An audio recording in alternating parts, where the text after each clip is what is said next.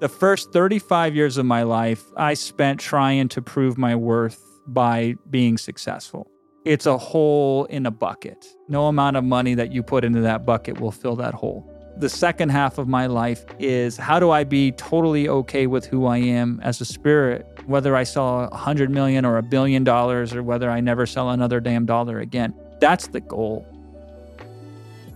There's one thing I know to be true in this business. Most customers are afraid to be vulnerable because if they're vulnerable, it puts them in a state where they can be harmed. And unfortunately, most customers have been harmed before when they put their trust in gurus and they were taken advantage of.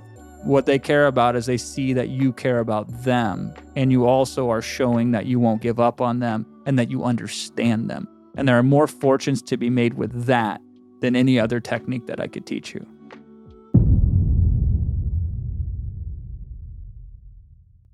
What is up, young and profiters? You're listening to Yap Young and Profiting podcast, where we interview the brightest minds in the world and unpack their wisdom into actionable advice that you can use in your daily life. I'm your host, Hala Taha.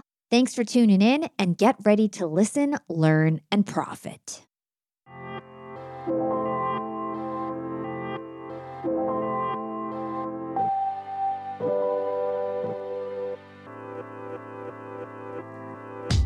I knew that you mentioned this whole goal is to keep people to the end of the webinar. Why is that so important? Why do you got to keep people to the end of the webinar? Yeah, if they don't see the offer, they can't buy it. That's why. Oh, so you're not soliciting the offer till the end, the absolute end. Usually, right? There are rare exceptions to that. And it's important really quickly to understand why. Like, if you look at like the best comedians, they have a setup and then they have a punchline. And the setup is a lot longer than the punchline and they can't just come out with the punchline. And so, for you to have your punchline, your biggest, most powerful insight, there needs to be a lot of setup involved, usually. And so, we need to spend the time in order for people to properly evaluate the offer before we show them what the offer is. And that's why we need them to stay till the end to see the offer. Now, a webinar is just the midpoint of a campaign. There's what happens before the webinar, what happens after the webinar. So there are ways on the follow up we can get them to see the offer too, and so on and so forth. But the other thing too, and this is just sunk costs fallacy, is people will value that in which they spend their time with. So the more time you spend with something, the more you tend to value it, regardless of whether that's true or not. And so if I can get you to spend more time with me, you're more likely to buy from me. Now, I don't like to do that manipulatively. I think it's a you don't want to trick your people into buying from you. It's just a poor customer you get at the end of the day. But if you have something of value, and one of the ways people can evaluate that value is they say, I don't know, I, I, I choose to spend my time with you as opposed to somewhere else. It totally helps to frame in the light what your value really is. It's just another way of doing that. So we got to hook them in. The other thing, too, is there's active listening and then there's passive listening. And so in school, we mostly passive listen. We were in the room, we were present, we got our attendance taking, but everything went in one ear and out the other. but if we give people targets to look for and try to find, then their mind starts to be active and they start to to interact with what you're teaching, not just passively have it wash over them, which is really important for comprehension and then therefore through persuasion. How long should our webinars be? Great question. My average webinar is about four hours. Now, out of context, that sounds insane. So let me contextualize it, right? The slides that I have for my webinar prepared for it will take me usually between 75 to 90 minutes, depending on the price point, depending on how sophisticated the offer is to unpack, depending on the audience, et cetera, et cetera. But a good rule of thumb is the, the formal portion of the presentation should end between 60 and 90 minutes. So then, where is the rest of the time coming from? The rest of the time is coming from because most of my webinars are live. I wish I could automate them, but makes too much money doing it live to automate it. Yeah, you got to do it live. I agree. Nobody wants to watch something like pre recorded right now. People want the interaction. It's soulless when it's pre recorded. And, and I get it. And there are times when it makes sense to do it pre recorded. But every time I broke out the calculator and did the math, I'm like, I save more time overall and make more money when I do it live. And it's more fulfilling too. So we do most of ours live and we have an audience. And so to me, the real webinar starts after all, everything's on the cards are on the table, everything's laid out. And now it's just me and an audience. And I'm trying to figure out is there anything I can say to get them to buy? And if so, what needs to be said in order for this person to buy, which may be different from that person, which may be different from that person, which may be different from that person. And what's beautiful about this is why you're selling to this person over here, everybody else is getting another reason to say yes. And so the cumulative effect of that is really effective too. But even more important than all of that is you really truly understand and learn what makes your audience tick below the surface, below the surface, below the surface. Because there's one thing I know to be true in this business most customers are afraid to be vulnerable. Because if they're vulnerable, it puts them in a state where they can be harmed. And unfortunately, most customers have been harmed before when they've put their trust in gurus or into solution providers and they were taken advantage of. And so they're not going to really tell you what you need to hear in order to decide whether it makes sense for them to be your customer or not until you've really earned their trust. And that usually is about three hours in. That's when you really find out what's at stake and why people are or aren't buying. And not only is that beautiful from a point of sale, and you get some of the greatest customers you could ever get on a micro level, but then on a macro level, you start to infuse in the DNA of all your marketing, what you're channeling and what you've what you've been empathic towards from these interaction with these beautiful customers, these wonderful souls that are on your webinars that haven't bought yet but are still hanging in there. So there's something they need to hear they haven't heard before in order for them to say yes to the offer you're making. And that's why most of our webinars end up landing four hours. Now, I'll shut it down quicker if there's no energy or electricity going on. So it's basically like 90 minutes of content and then what you're going through Q&A or just handling objections? Yeah, and I don't ever call it Q&A cuz then then that presupposes that they're asking questions and I'm giving answers. We literally like it's time to figure out if it makes sense for you to invest in this thing or not. So you're right. It's completely in dealing with objections. And really, all the, those are our limiting beliefs. Are there limiting beliefs that are not needed anymore, that don't serve you and hold you back? And can we unlimit those beliefs? And that's where we really have a deep exploration. And are you calling out if people are buying on the spot? Are you saying, like, Sherry just bought a course? Are you calling out when people are buying or not really? I used to do that kind of stuff. I don't know. Maybe it's worth doing now. I'm all about now the pain because I, I know if we can eliminate the pain, everybody will buy. And if we can eliminate the risk that goes along with that pain, then every single person on that webinar is going to buy. Some of these other things are useful and effective. And occasionally my business partner will because he's like doing traffic control. I'm not directly reading the, uh, the, the chat anymore. He's picking and he's feeding it to me and he's clumping it and he's lumping it together. And we're communicating to whole swaths of different people on the webinar but occasionally also individually. Here's, a, here's a great insight for everybody listening. The more ways in which we can look at a problem, the better we can solve that problem. So sometimes we are doing micro, specifically, hey, John had this exact question. Sometimes we're doing macro, where a lot of you are questioning how long it will take for you to get started, and we're framing it from that perspective.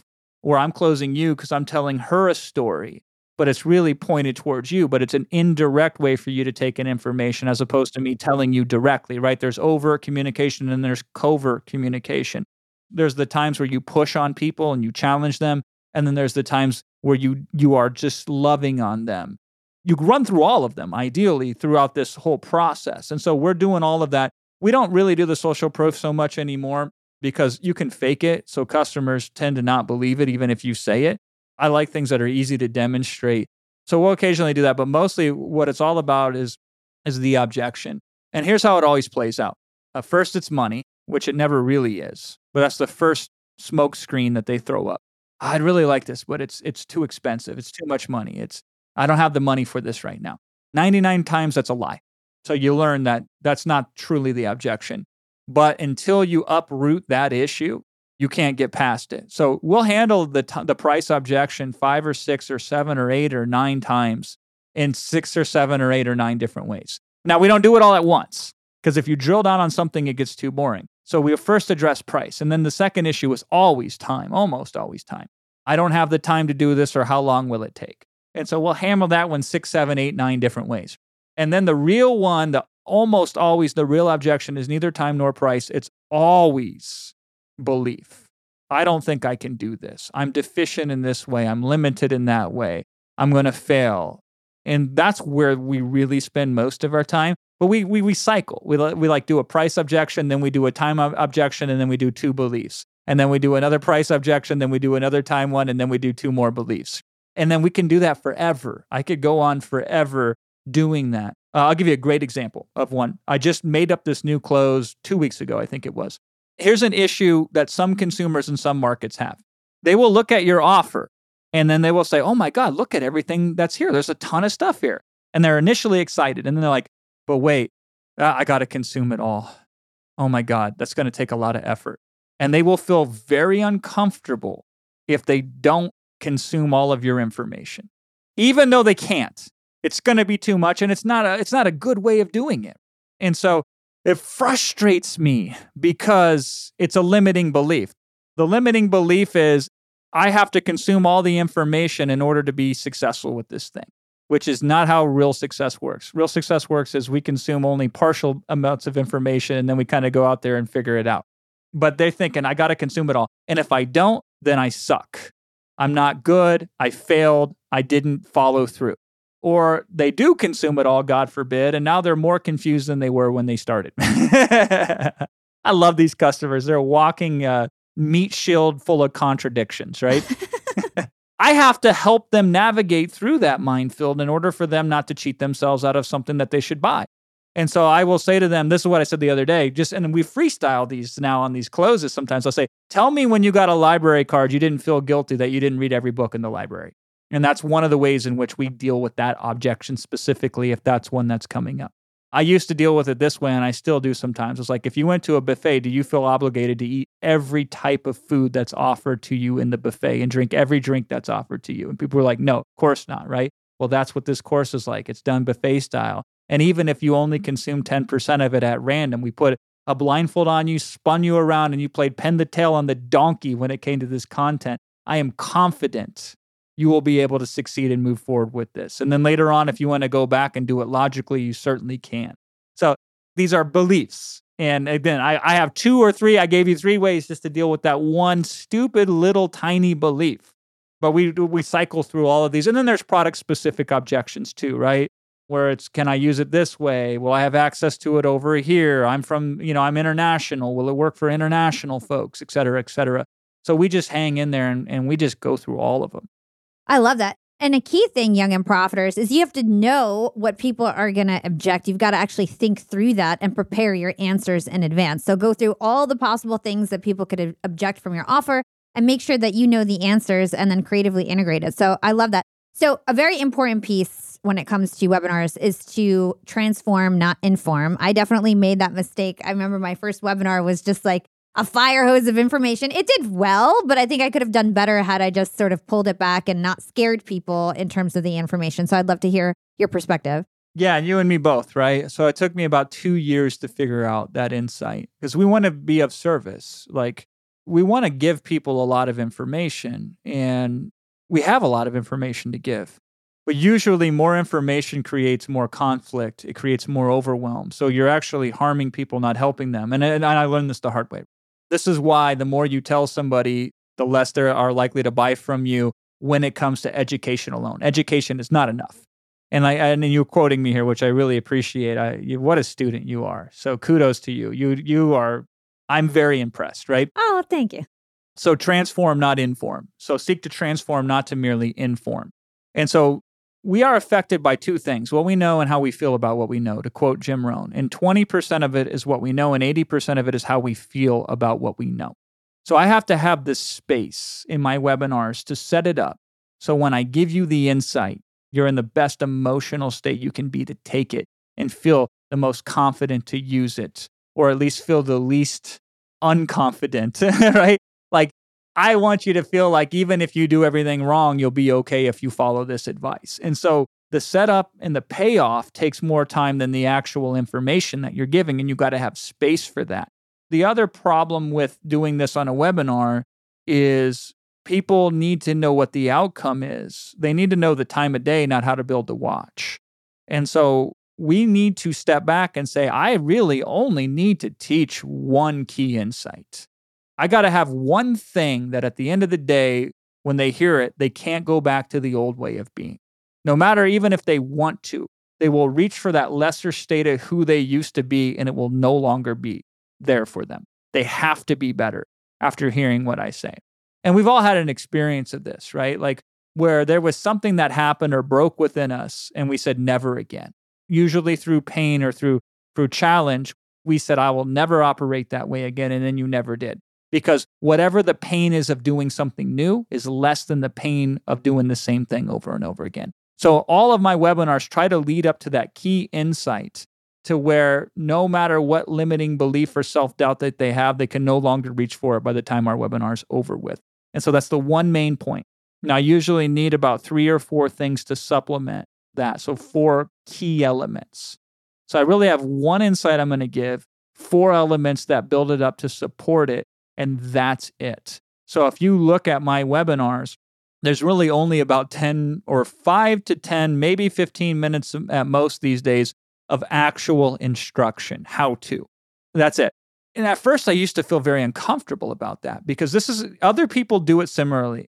They teach you everything other than how to do it, right? They get you all dressed up and then they leave you with no place to go. And then you have to buy the product in order to know where to go. Or they'll even be more conniving and they'll, they'll teach you steps one, three, and five. And then you got to buy steps two and four. So useful but incomplete is, is the phrase that a seminar pitch person once told me. And it made me like get sick to my stomach. I'm like, there's got to be a better way where we can empower customers and then still sell them, not disempower them and then sell them or empower them and then not sell them, right?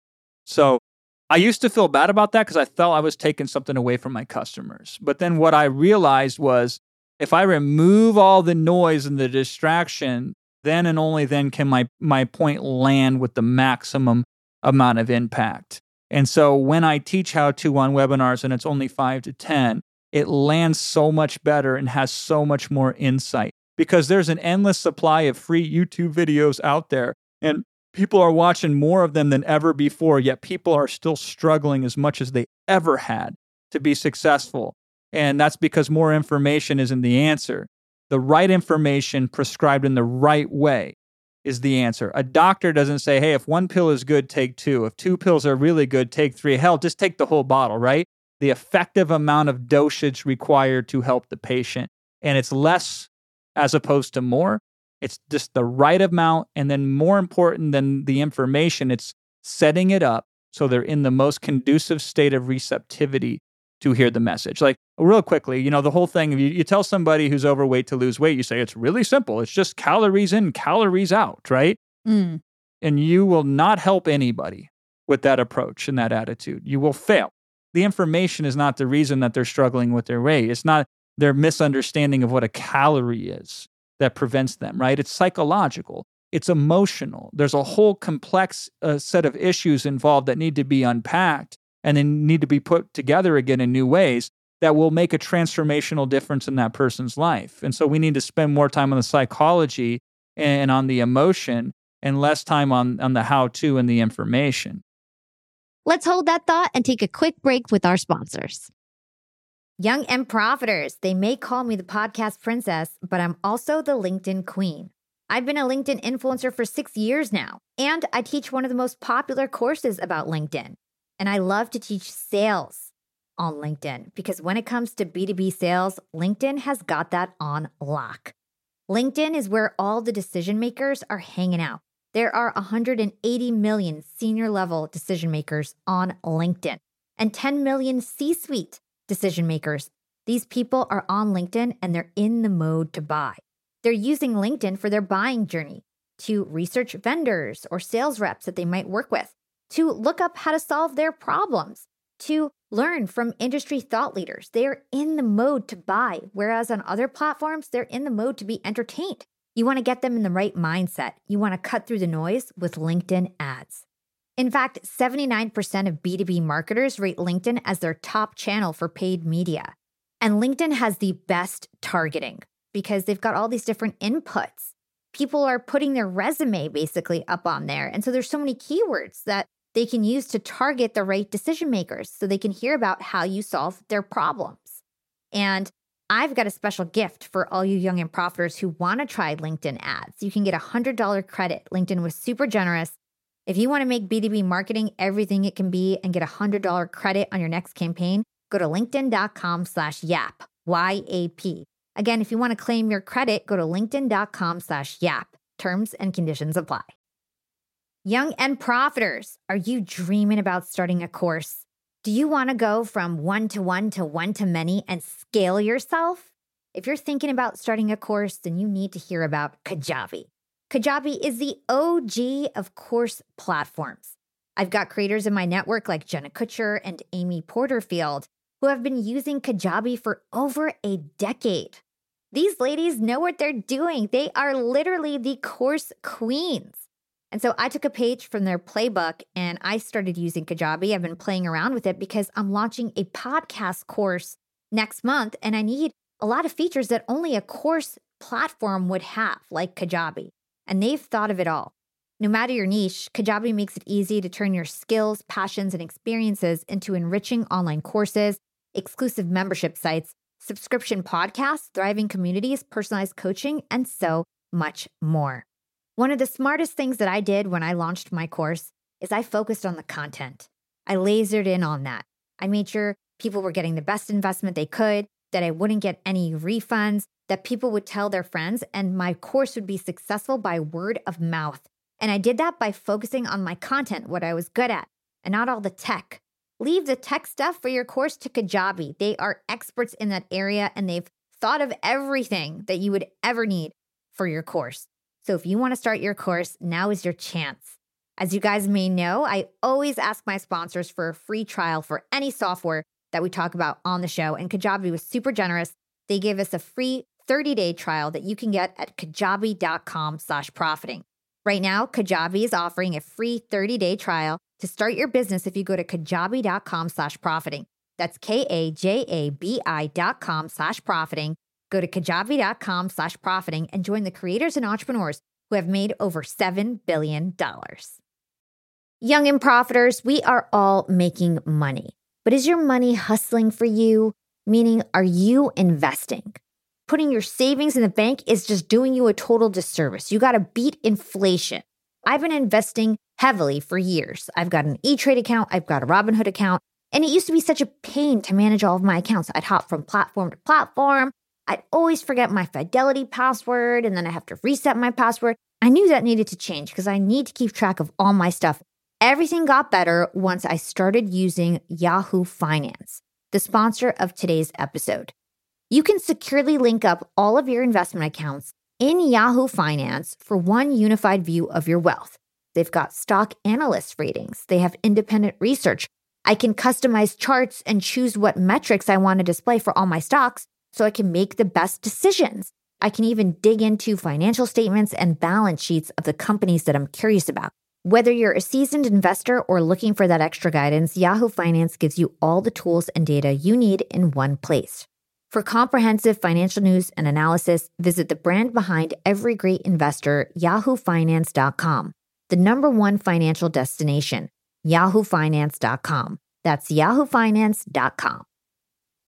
Young and profiters, Yap Media is growing so fast. I have 10 open roles just this month.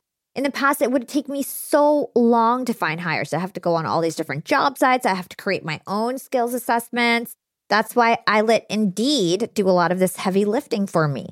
Indeed is the powerful hiring platform where I can attract, interview, and hire all in one place. Indeed has things like skills assessments, where when we have specific roles, we can find an assessment that matches that role and we can make sure they have the skills that we need. Then I can focus on culture fit. I can make sure they're scrappy enough and are obsessed with excellence and do all the things that we need to do for them to fit in at Yap.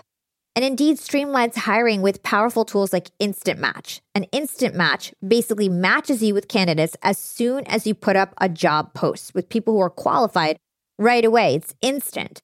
And the best part is it gets better as you use it. So now when I use Indeed, especially when I'm hiring for similar roles, I get people right away where they know that I'm going to like the candidates because they can see what my preferences were in the past. It gets better as you use it.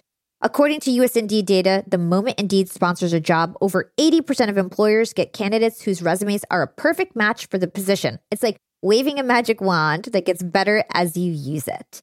So I love using Indeed. We've found a lot of our A players on there. Join more than 3 million businesses worldwide who count on Indeed to hire their next superstar like we do at Yap Media. Start hiring now with a $75 sponsored job credit to upgrade your job post at Indeed.com slash profiting. Offer is good for a limited time.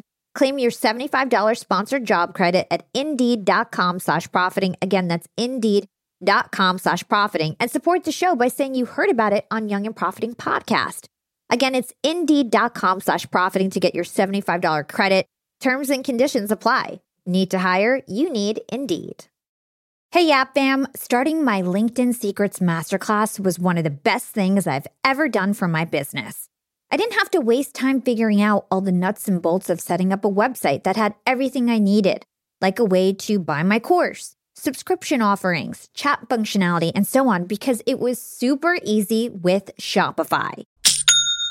Shopify is the global commerce platform that helps you sell at every stage of your business whether you're selling your first product, finally taking your side hustle full time, or making half a million dollars from your masterclass like me.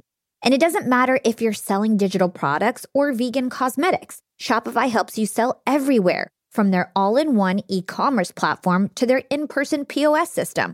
Shopify's got you covered as you scale. Stop those online window shoppers in their tracks and turn them into loyal customers with the internet's best converting checkout. I'm talking 36% better on average compared to other options out there. Shopify powers 10% of all e commerce in the US, from huge shoe brands like Allbirds to vegan cosmetic brands like Thrive Causemetics. Actually, back on episode 253, I interviewed the CEO and founder of Thrive Causemetics, Karissa Bodnar, and she told me about how she set up her store with Shopify and it was so plug and play. Her store exploded right away. Even for a makeup artist type girl with no coding skills, it was easy for her to open up a shop and start her dream job as an entrepreneur. That was nearly a decade ago. And now it's even easier to sell more with less thanks to AI tools like Shopify Magic.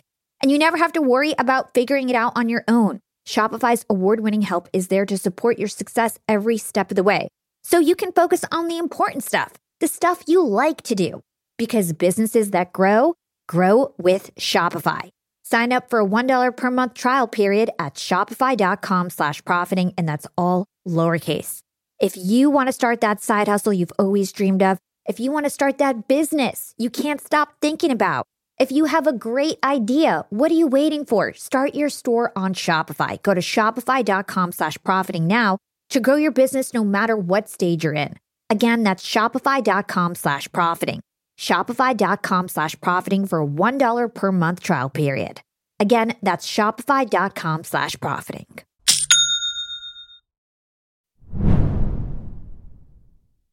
This is amazing. Like such a great explanation. So basically what you're saying, have one key insight, then have a step-by-step process to underpin that insight. And that's it. Like don't overwhelm them with too much information. Spend the rest of the time talking about their objections. So, speaking of psychology and emotions, you talk about something called ecological checks. yeah. How do we do them? What What are they? So, I'll give you the simplest ecological check.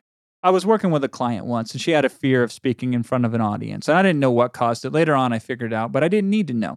I was asking her. I said, "Okay, I'm going to be you. How do I know when to be afraid?" And she says, "What do you mean?" I said, "Well, if, if I'm going to speak on stage publicly, when do I know to be scared?" This is an ecological check. I'm checking in with the ecology of the situation to know how to operate just like she's operating. It's hard. You got to tease this out of clients if you're doing it one on one. I say, well, let me ask you this. Say we're having a dinner and there's six or seven people there. If an eighth person shows up, does that turn a private dinner into a public speaking opportunity? Or is it nine, or is it 10, or is it 11, or is it 12? Again, how do I know when it's public speaking? And then, therefore, how do I know that it's appropriate to be fearful here? And she told me an answer, and I'll never forget this. And she says, When I can no longer see everybody's face. And I thought, huh, yeah, I would be scared out of my mind too. If I was speaking in front of a thousand or two thousand people and needed to check in with every single, that would overwhelm me. I couldn't do that. No wonder she's afraid. And she was using people's face as a way to determine whether what she was saying had value, et cetera, et cetera. So very quickly we were able to associate other ways in which she could decide whether what she was saying was of value and whether she was safe or not other than having to look everybody in their eyes And then right after that, like a month or two later, she sends me this picture. She's on stage, massive audience, right? And these are like all women in the audience. She's a woman speaking to other women, and women are the hardest people to speak to, especially if you're a woman, right? They are even more vicious to a public speaker in that that circumstance. And she was just killing it and owning it. Now, later on, I discovered why she was afraid of, of public speaking. She came over to the United States, didn't know how to speak the language when she was like nine years old. Her parents just threw her in a public school, and the kids would chase her and beat her and throw rocks at her when she spoke because she didn't know the language, right? So, but I didn't need to know what caused it. All I needed to know is ecologically check in to determine what's stopping her, what the limit is. And so the number one way to do that is how do you know when to blank, right? So a friend of mine had, had his son likes to chew on his fingers. And I asked him, I go, how do you know which finger to chew on first? Nobody had ever asked him that question before, right? Instantaneous rapport. Everybody else is telling this kid why he shouldn't chew on his fingers, or they're trying to give him advice on how he could not chew on his fingers anymore. And I'm asking, I'm showing true interest in his model of reality of how he sees the world. Nobody ever has done that. Instantaneous rapport. But even better still, that's when we can learn things. Well, how do you know which one to chew on first? There's a whole process that you don't even realize you're running. It's an unconscious process. We bring consciousness to it. We can affect it. We can potentially change it. You know, in fact, the logic that we worked out there was well, if you let your fingernails grow out longer, you got more to chew on. we stop the impulse that I got to chew on them right away, right? we allow him to grow them out and then he can decide now whether he wants to chew on them or not or if it makes sense. But that's how you get into into an ecological check. Customers all the time. Somebody who says to me this is a great close. They'll say i, I need to think this over before I, I make a decision and i asked them well how much do you need to think over and they'd be like what do you mean i'll be like is it 52% 41% like how will you know when you've thought it over enough to make a decision and you will discover almost always that they have never thought it over. I need to think it over really is code for saying, I don't know what to do and I'm scared because I don't know what to do. So I'm going to completely remove myself from the situation, shut down, and then I'm not going to unfortunately grow. So I got to help them stop themselves from doing a fight or flight response in that instance. So it's an ecology check of of like, how do you know when you've thought it over? How do you know it's too expensive? I can't tell you how many times I told clients that. They say it's too much. How do you know it's too much? Like, compared to what? Like, what makes you so confident that you know that it's too much money? Is it the most expensive thing you've ever bought in your life? no, it's not, right? How do you know when you make a good purchasing decision? What is in common with the purchases that you've made where you've always looked back on them and say, damn, that was a good purchase decision? And then they'll tell you. And I was like, great, let's line it up does some or all of that also make sense for this purchase here today? So yeah, this is good stuff. I'm glad you're bringing this out. This is so genius. So how do you do this from like a one to many perspective? So you're a lot of what you're talking about is one on one. How can you do this in a webinar when you're speaking to hundreds of people? Yes, great question. So we try to build out models, right? So if I know that to that market there's going to be a huge pushback on money, let's just say I'm targeting markets where we know economically, looking at the demographics, they have less disposable income than other markets. So I'll give you a great example of that. A specific, we were selling in Brazil. So translating, localizing a product into Portuguese. And I know economically they don't have the same type of situation that we would do if we were selling in the US or other countries. So up front, I know that that's an issue. And so I will bring things up throughout the webinar and even in the introduction and such talking about how evaluating decisions based upon superficialities uh, may be significantly limiting towards you. If all you do is judge books by their covers, how many books are you going to miss out on? If you only judge things based upon the price tags associated with them, then you're going to be very limited.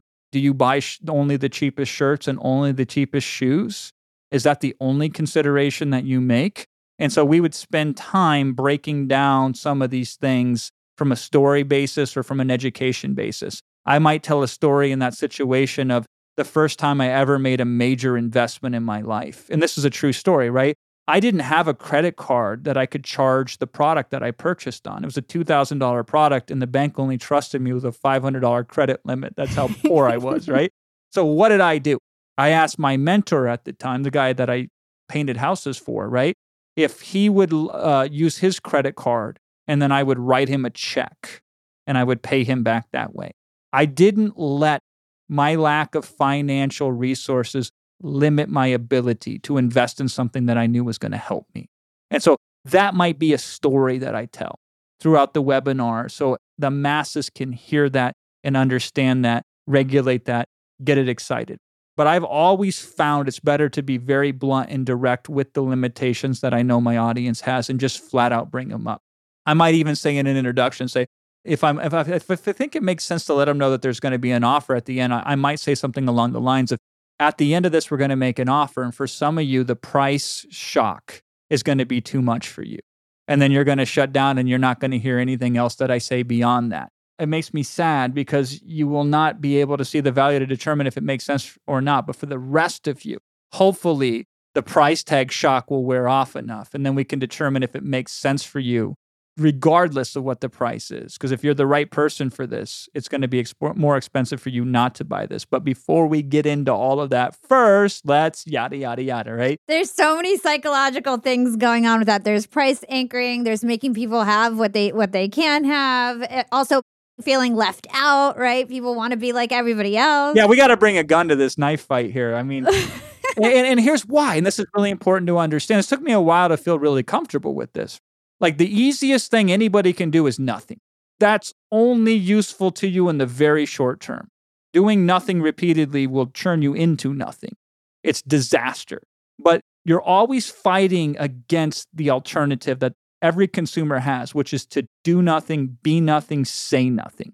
So, never spending money, zero energy involved in not purchasing your product, zero accountability, zero responsibility, right?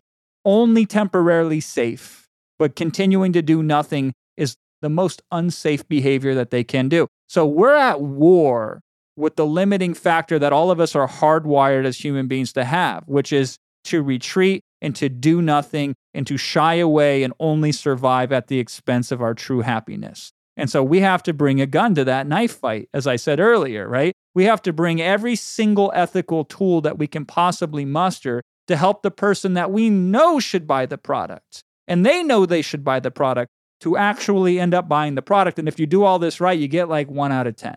So the other nine out of 10 who should buy your product still won't. And it still breaks my heart to this very day. But the one out of 10 who you otherwise might miss can make all the difference in the world. And I'll tell you one quick story here as we wrap. So I was at that mastermind, the Driven Mastermind, and a guy named Matson came up to me. Uh, I hadn't seen Matson in many years, but Matson sat on a webinar I did in 2013, and he was in a position, and I think Matson was already a grandfather at the time. And his dad, he had to go to his dad he didn't have the finances in place to invest in the offer that I was making.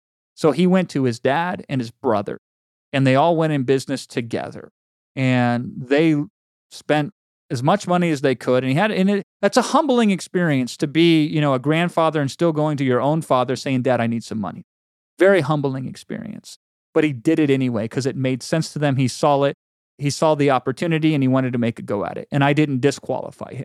And so what had happened was Matson ended up with his brother launching a, a line of products that are now distributed in Walmart, they're distributed in CVS, they're distributed in PetSmart, and a whole variety of other places. And I just saw him. I hadn't saw him in years. I never knew what happened to the guy, but I just saw him a couple weeks back and he had sold his business. And I got to imagine it was like a, a nine figure exit, probably.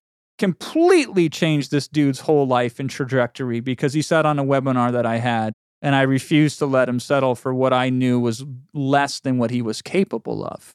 And it just completely changed his life. And now he's in that audience, and now I can use him as an example what I'm teaching to everybody else. I mean, it just nothing succeeds like success.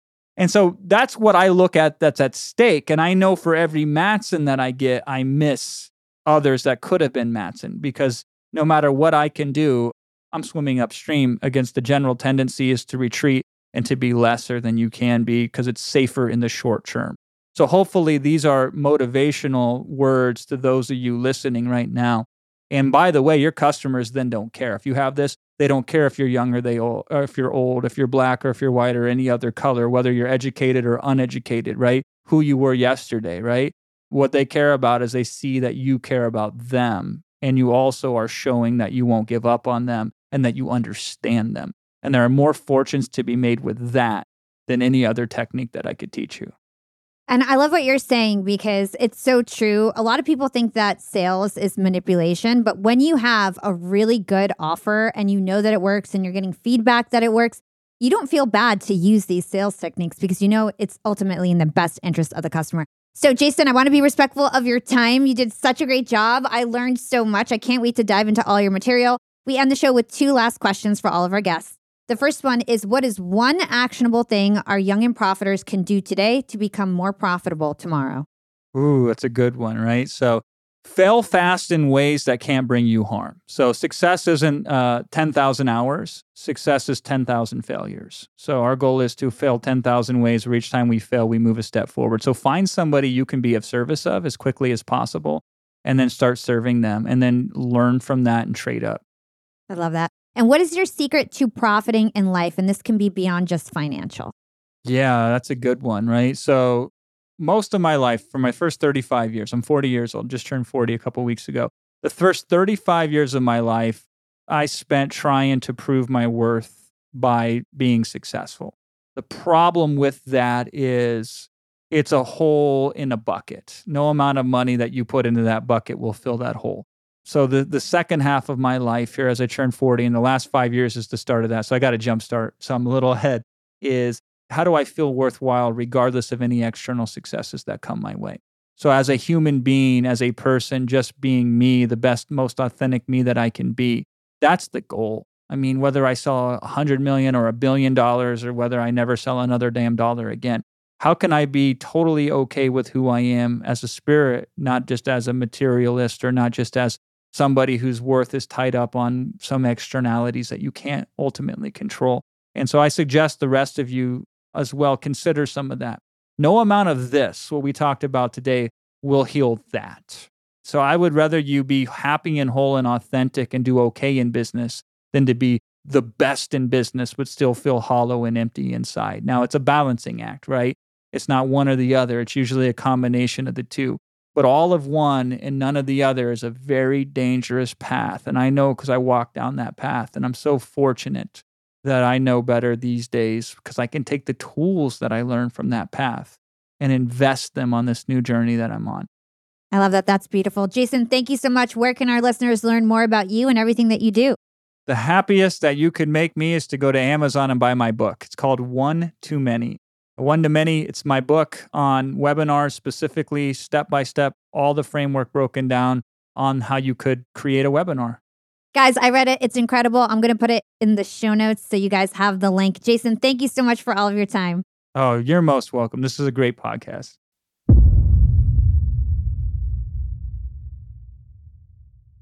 Young and Profiters, this concludes part two of our interview with Jason Fladlien man, this guy is incredible. I just loved this interview. I love learning about sales, about marketing, about webinars, psychology, all the stuff that Jason is so good at.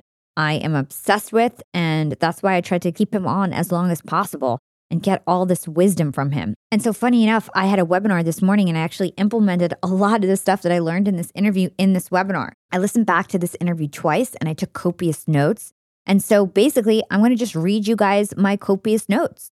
Jason said you don't start building trust with people until hour three of your webinar, and that most webinars are four hours long. Now, this baffled me because all my webinars were like an hour, an hour and a half max. And so my webinars apparently were way too short.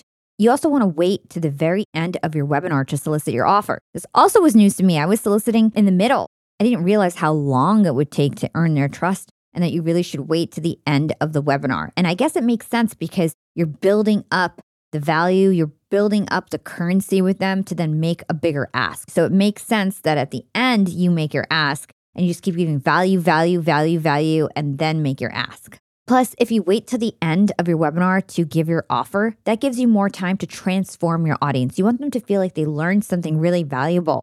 But just make sure you don't overload them with information. Too much information just overwhelms people and it keeps them from taking action. You want to transform, not inform. Like Jason said, more information isn't the answer. The right information prescribed in the right way is the answer.